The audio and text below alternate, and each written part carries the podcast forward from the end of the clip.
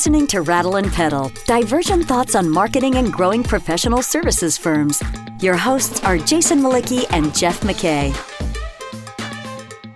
All right, Jeff, we are working through the five W's here. We started with why, why intellectual capital matters. We went to what, what is intellectual capital? And now we are going to how do you develop an intellectual capital strategy? So that's the topic today. And I guess I should preface that by saying it's not how you develop a strategy, it's how do you develop a effective intellectual capital strategy, which is what we really made the case for last time. So, all right, go. That's, that's all I'm saying today. That's it. Fill in the blank. Fill in the, Fill in the blank. Boy. Well, before I move forward, how about a quick summary of of what we've talked about up to this point because I think it's it's really important. If the purpose of marketing in an expertise, knowledge driven professional services type of firm is to communicate the value you provide to the buyers who value it in the most cost effective and timely manner, then that to me dictates that you understand, you know, those components and and we've we've kind of beaten that up. And then we talked about what are the components of an intellectual capital strategy vis-a-vis all those other strategies that exist in a firm, right? And their client capture strategies. Yes. And we talked about, you know, when where the shift needs to occur, that there's these parallel paths of the intellectual capital agenda, if you will, that are focused on demand creation. And generally, most firms stop at just building awareness of the firm. And we talked about Big B. But really, that demand creation has to go all the way down to sales and make sales more effective, right? It needs to actually drive revenue, not just hover up here and try to create some nice halo effect with the rest of the firm running around underneath it, trying to find some application for it. And then the second part of the intellectual capital strategy has to look at supply creation. So, understanding the market and the issues and the creation of solutions. And I say solutions, that's kind of a catch all for products and offerings. And I would even say tools. And I'll explain tools in a second and how intellectual capital gets applied. And then finally, how we deliver the service. You know, I always tell my clients to keep in mind that how you sell me is how you serve me. And that's the mindset of any prospect. They're formulating an opinion about what it's going to be like to work with you, you know, from the moment they come into contact with you. And that's why this is so important to drive this all the way down to client service delivery. So let me say this as we kind of outline how do you develop this strategy, it goes on the assumption at this point, given our, our other podcasts, that you know certain things. And those certain things are one, you have a very clear understanding of your core capabilities and the value that you provide, and that you understand who your ideal client is, that firm or buyer that values that value. And we beat that up, I think, pretty significantly because you don't want to be selling strategic solutions for IT to a buyer in an organization who doesn't see IT as strategic. Simplest example. You want to be aligned with clients that share your point of view because, in its very essence, intellectual capital is the way that an organization shares its point of view. And buyers want to hear how you think. And the clearer the point of view, the easier it is for them to understand who you are and what you do. That point of view is going to be a combination of, you know, your core capabilities and how you think, but also that kind of intangible that we talked about that really sets the great firms apart, that culturally driven how you show up. And that point of view to me is the one to many perspective of how you show up. And the trap that, that firms fall into is they parse out their words around their point of view because they don't want to alienate anybody. You know, they don't want to take a stand on anything because they don't want to limit the market and, and turn people off. When in, the fact of the matter is, you're turning the market off by not having a clear point of view. And my feeling is if you're listening to this podcast and you don't believe that, then you don't share my point of view. And right? We would probably not work together. But that's okay. But you have to have a clear point of view because everything that cascades down from the intellectual capital agenda is coming through that point of view. You know, we look at the market with these core capabilities, we see these problems that we can apply our core capabilities to. And here's our point of view about the best way to solve those problems. That's what intellectual capital needs to make clear to the market. Let me pause you for a second because I'm, I'm sort of drawing a flow chart and a model as we speak. And at the top of the model, I have a box, and the box is sort of like there's four things in that box. It's definition on the ideal client, problems that they face, the opportunities that they seek, or you might be able to help, which I think derives topics and leads to point of view, right? That's the kind of like master box. Then underneath that master box, once the point of view is defined, you've got two tracks. You've got a demand track and a supply track, is sort of the way I'm hearing this. The demand track defines all the things that are going to come into the marketplace to create content, or not just create content, excuse me, create demand for the firm. So it's it's content and other things that need to happen for that point of view to be real in the marketplace and be understood and be relevant and create conversations. And then the supply track comes down to what are we going to actually sell and deliver? And how are we going to deliver it? Before I go further, check me. Is that a good rubric for describing this? I think it's a fair one. It's a good way of looking at intellectual capital and its specific purposes. In reality, it might not be two divergent lines, it might be a helix where they're intertwined, where demand and supply overlap one another. Right, well, let's not go there yet because now you're just overcomplicating it like you always do. Yes. So yeah. Yeah. keep it simple. My point in saying that is, is, is that I think about this episode, and this is really all about how do you develop intellectual capital strategy. What I want you to I want to kind of pick a starting point for you. My starting point is we can look at this one of two ways. We can assume that the firm knows its ideal client, it has an understanding of the problem, problems and opportunities and the topics that they need to pursue. We can say that those things are already understood. They've been defined by maybe a firm strategy or some other strategic exercise. And now the question is how you develop a compelling point of view and go forward. Or we can go back upstream to that kind of very beginning and say, how do you get at the right topical strategy and the right at the right problems and opportunities that come out of the ideal client? And so I think in terms of thinking about giving listeners, you know, some thoughts on how to develop an effective IC strategy, I'm asking you, where do you want to start in that mix? Well, let's go up to the highest level and talk about a value proposition. Okay. And in and it's the value that you offer someone, right? And and everyone describes value differently. That's why you need the ideal client. So value is going to take one of three forms at its highest level. And these are in business terms. I realize there are personal wins and and stuff like that that play out in the sales process. But at the highest level, clients are buying one of three value areas. The first one is growth.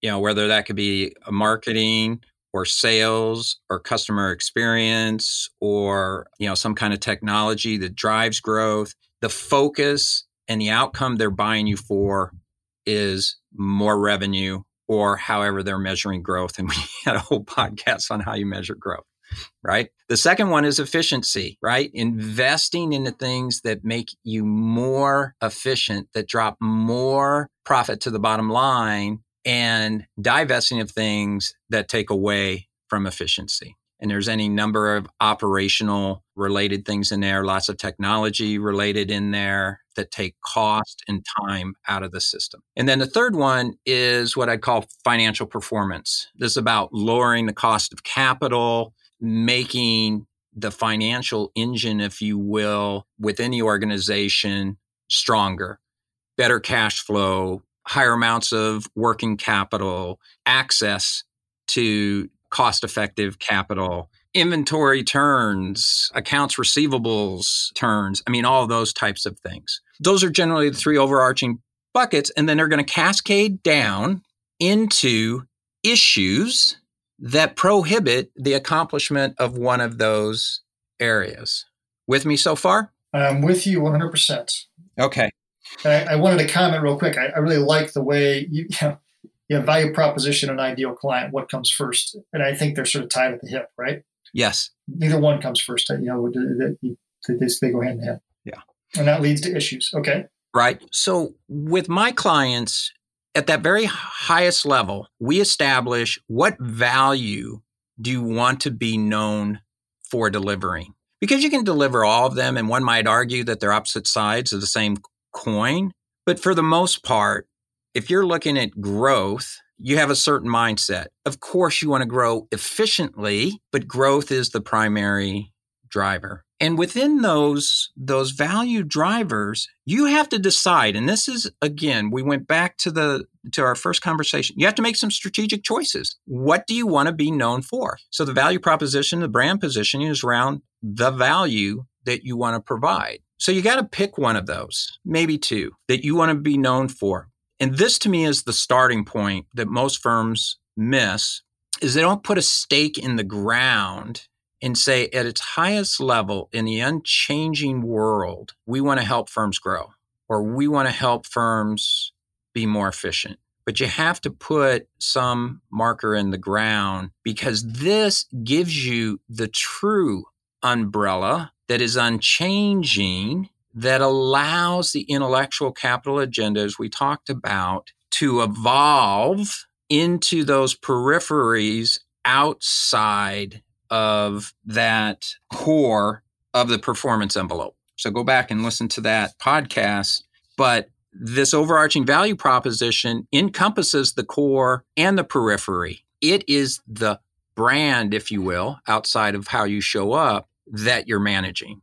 And most firms really don't think that way. And it's so simple. They just do kind of atomized stuff and they don't get the lift. And we talked about if you don't have a big B brand to build awareness, every exchange and interaction you have has to build big B brand. This gives you the scale to do that. You're listening to Rattle and Pedal, divergent thoughts on growing your professional services firm.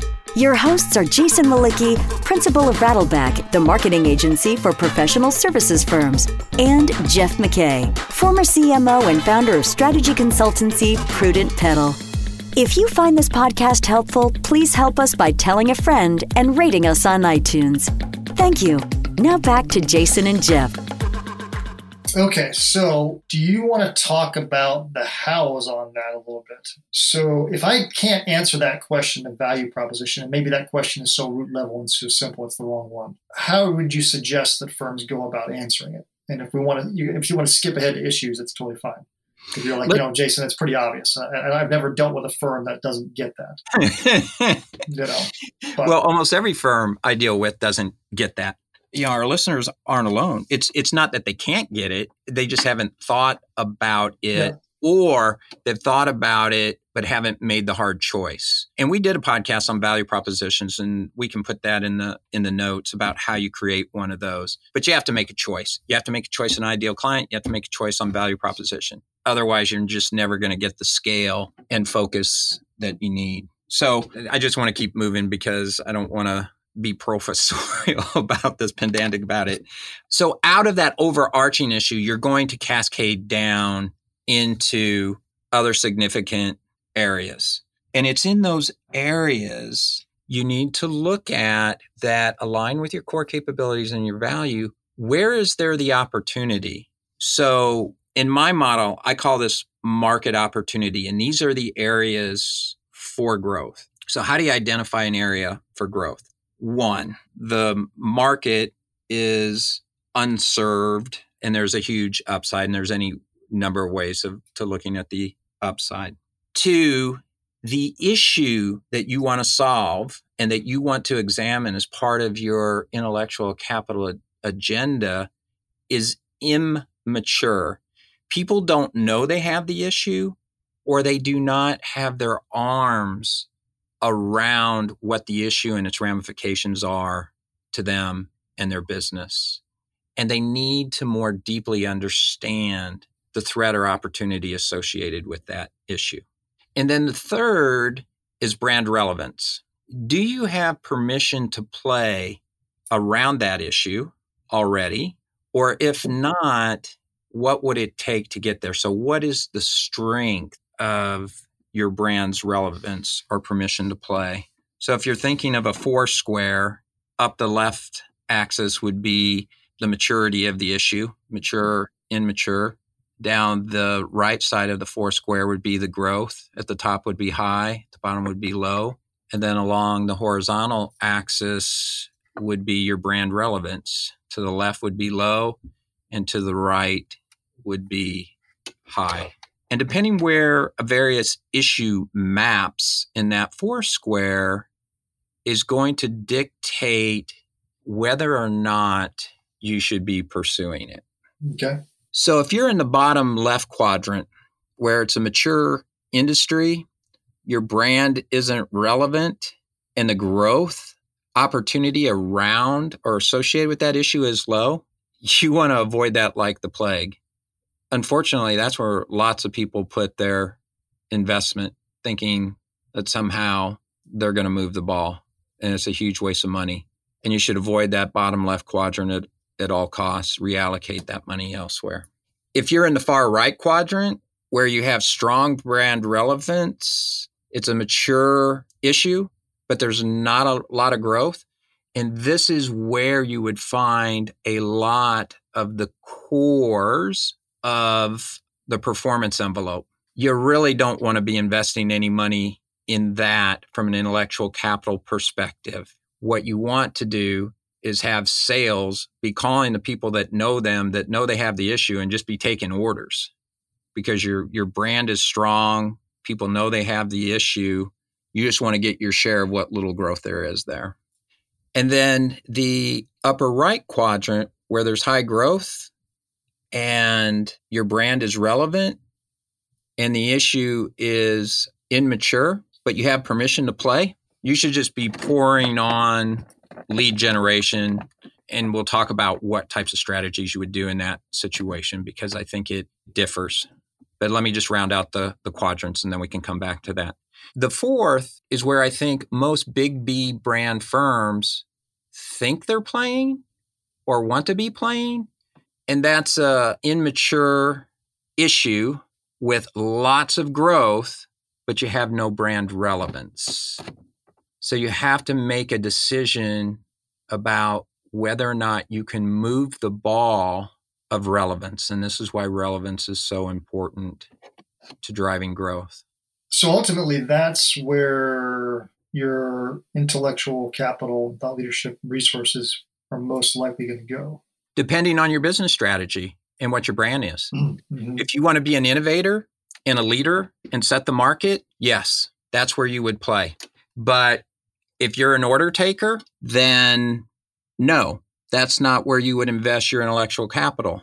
If you're somewhere in the upper right, you may use somewhat different strategy to drive leads. So if you think of the upper left as demand gen, the upper right is lead gen, and the bottom right as sales or sales support as areas to focus on mm-hmm. with intellectual capital it would start to give you a little clarity. Okay. All right. So so this is the important part. This I think this is this is what kind of brings it together and where people fall down, if you will, in developing a strategy and in executing it is they don't delineate along those those three axes. But more importantly, they get stuck in the idea that intellectual capital is all demand gen and that's the wrong way of thinking. And this is why I love, you know, the concept of dissecting the buyer's journey. Most firms all focus on problem definition in terms of their intellectual capital. But intellectual capital has application from awareness building and problem definition to familiarity and consideration for a given buyer and even choice Because if you do a really great job of understanding your ideal client and dissecting the buyer's journey, it opens up any number of different ways of looking at intellectual capital. Because the whole purpose of understanding the buyer's journey and doing all this intellectual capital research is to identify the areas of friction along that buyer's journey, things that get in the way of solving the problem. And I don't think firms think that way. You know, there's some marketers say, oh, yeah, we did a buyer's journey. You know, I don't think they look at it deeply enough to, to understand what is blocking the purchase decision. And here's why I say that research shows, and there's some great research from CSO and Miller Heiman, that buyers are so inundated with content marketing that they're overwhelmed. They can't even cut through all the noise in order to make choices. And what it's doing is just making them shut down. And the real value that's being delivered right now along the buyer's journey isn't all that demand gen or lead gen stuff. It's around the consideration and choice, and the best consultants and salespeople are helping their buyers make the best decision for them by sorting through all of that chaos. And that chaos isn't just a single buyer. I mean, most of what we sell in professional services are complex B2B sales. So it's like a buying committee with six to 10 people in it, all confused, all trying to figure out what's the right decision. And they all have different agendas and priorities.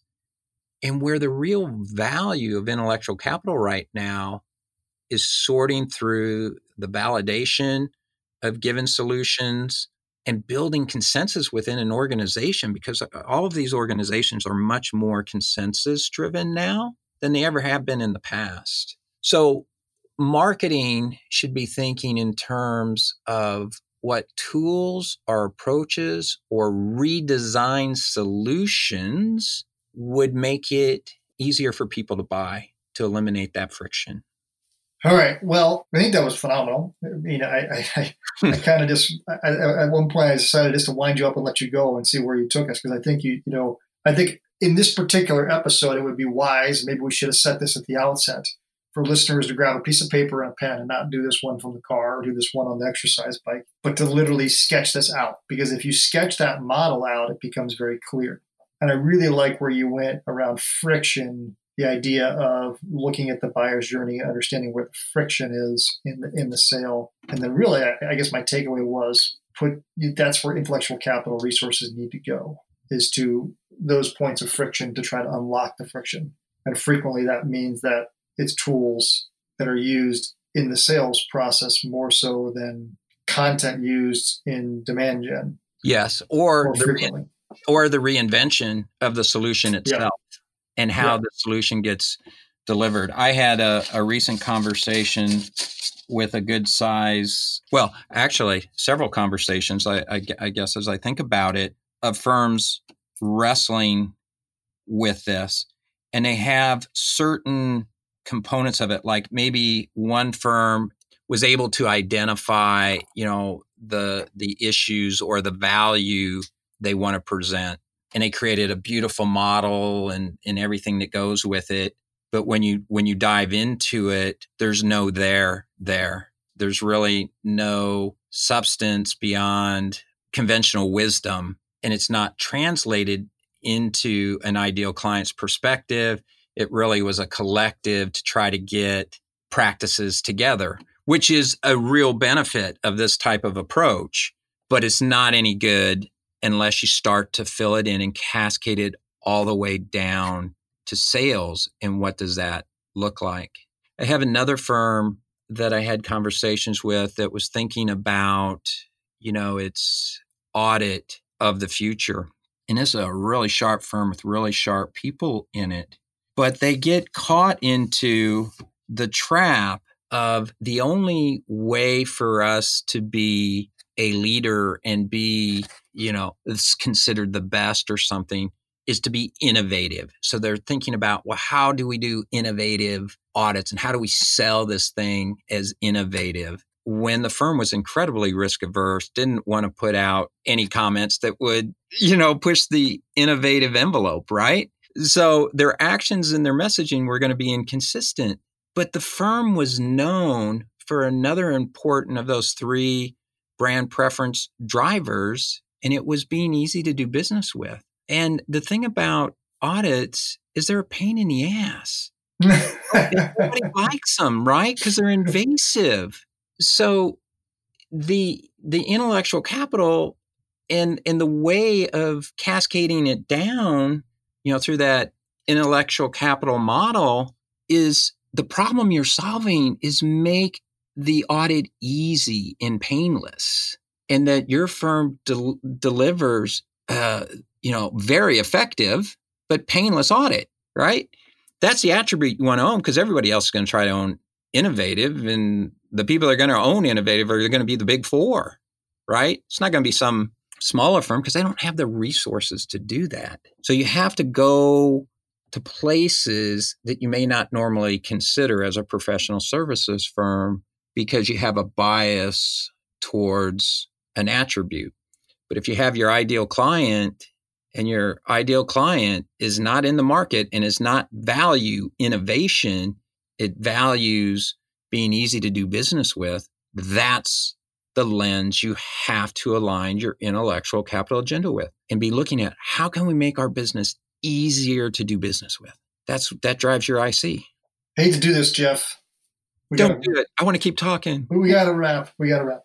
So I, I, actually don't know where we go from here. I have to internalize this. And so normally, as, as you know, at the end, I'll, I'll set the stage for what's next. I think there's a lot left unsaid on how to develop an intellectual capital strategy. So my gut says we're going to come back to this, but I don't know. So I'm not going to make any promises to our listeners right now. I'm just going to say that hopefully you open their eyes to the space between ideal clients value proposition and issues and where intellectual capital energy needs to go. I'm not even going to say strategy. I'm just going to say energy because I think that's about how far we got. I've got a whole page worth of notes here uh, and sketches, kind of you know really really trying to elucidate this. I think there's multiple parts of this that would still need to be explored further for people. But on that note, you know, we've overstayed our welcome, and so I don't want to lose them. Uh, and so I want them, I want them to be able to come back next time hear the next, the next version of this. So, um, as always, it's been a great, great call, and uh, we'll talk next week. See you, buddy. Thank you for listening to Rattle and Pedal, divergent thoughts on marketing and growing professional services firms. Find content related to this episode at rattleandpedal.com. Rattle and Pedal is also available on iTunes and Stitcher.